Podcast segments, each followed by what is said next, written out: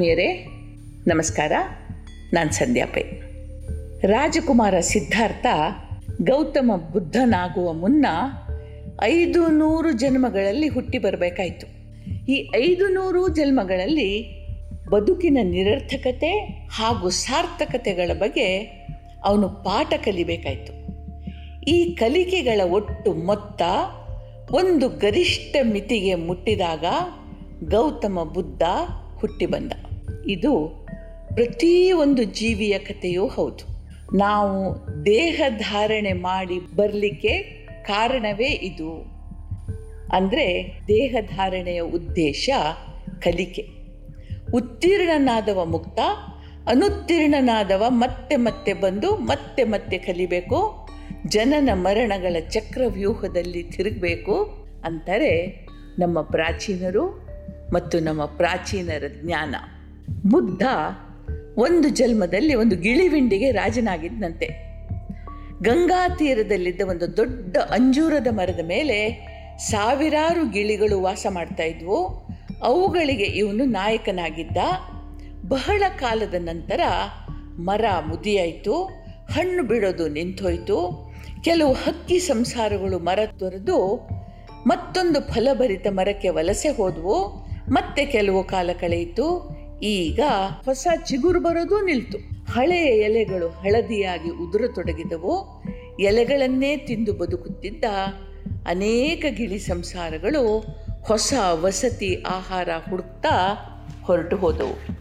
ಯಾಕೆಂದರೆ ಎಲೆಗಳಿಲ್ಲದೆ ಬೋಳಾದ ಮರ ಶತ್ರುಗಳಿಂದ ರಕ್ಷಣೆ ನೀಡಲು, ಬಿಸಿಲ ತಾಪದಿಂದ ರಕ್ಷಿಸಲು ವಿಫಲವಾಗ್ತಾ ಇತ್ತು. ಆದರೆ ಪಕ್ಷಿರಾಜ ಮಾತ್ರ ಮರ ಬಿಟ್ಟು ಹೋಗಲಿಲ್ಲ. ಒಣಗಿದ ತೊಗಟೆ ಕಾಂಡದ ಭಾಗ ತಿಂದು ಗಂಗೆಯ ನೀರು ಕುಡಿದು ಜೀವಧಾರಣೆ ಮಾಡ್ತಾ ಇದ್ದ.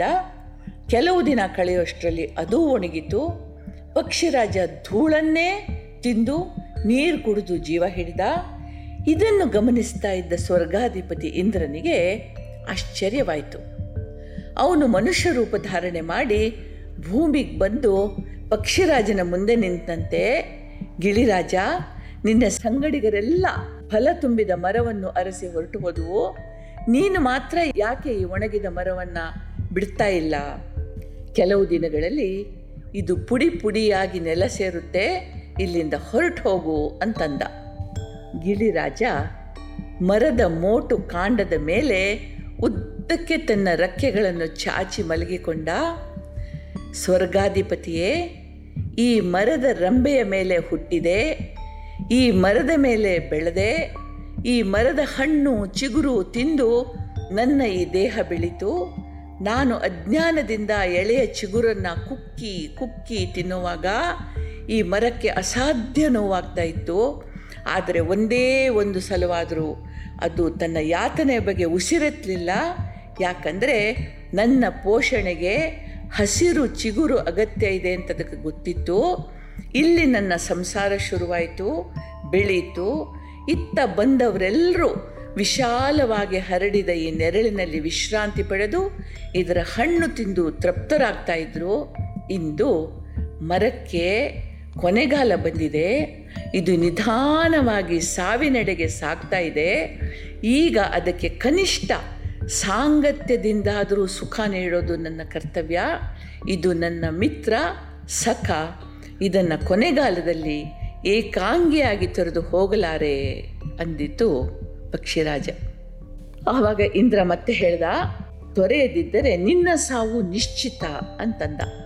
ಆಗದು, ಅಯ್ಯ, ಸಾವು ಬದುಕಿನ ಅಂತಿಮ ಸತ್ಯ. ಒಂದಲ್ಲ ಒಂದಿನ ಅದು ಬಂದೇ ಬರುತ್ತೆ. ಕರೆಯುತ್ತೆ. ಬೇಕಿರಲಿ ಬೇಡ ಇರಲಿ, ಅದರೊಂದಿಗೆ ಹೋಗಲೇಬೇಕು. ಹಾಗಂತ ಅದು ಹಿಂದೆ ಬಂದರೆ ನಾನು ಬರಲ್ಲ ಅಂತ ಹೇಳ್ಬಹುದೇನು? ಮಿತ್ರನೊಂದಿಗೆ ಒಂದಾಗಿ ನಾನು ಸಾವಿನೆಡೆಗೆ ಸಾಕ್ತೇನೆ. ಅದರಲ್ಲೂ ಸುಖ ಇದೆ ಅಂತಂತಿತು. ಇಂದ್ರನಿಗೆ ಇದರ ಮಾತು ತುಂಬ ಮೆಚ್ಚುಗೆಯಾಯಿತು. ಗಿಳಿರಾಜನೇ, ನಿನ್ನ ಚಿಂತನೆಗೆ ಮೆಚ್ಚಿದೆ. ನೀನು ಬೇಡಿದ ವರ ಕೊಡ್ತೀನಿ, ಕೇಳು ಅಂತಂದ. ಗಿಳಿ ಹೇಳ್ತು, ಹಾಗಾದರೆ ಈ ಮರ ಮತ್ತೆ ಚಿಗುರಿ, ಫಲಪುಷ್ಪ ತುಂಬಿ, ಹಕ್ಕಿಗಳಿಗೆ ಆವಾಸ ಸ್ಥಾನವಾಗಲಿ ಅಂತ ಕೇಳಿತು. ಆತ್ಮೀಯರೇ, ಬದುಕನ್ನು ಹಲವು ತತ್ವಗಳು ಬೆಳೆಸ್ತವೆ. ಜನ್ಮ ನೀಡುವವರು, ಒಡ ಹುಟ್ಟಿದವರು, ಇವುಗಳೆಲ್ಲ ಈ ತತ್ವಗಳಲ್ಲಿ ಕೆಲವು.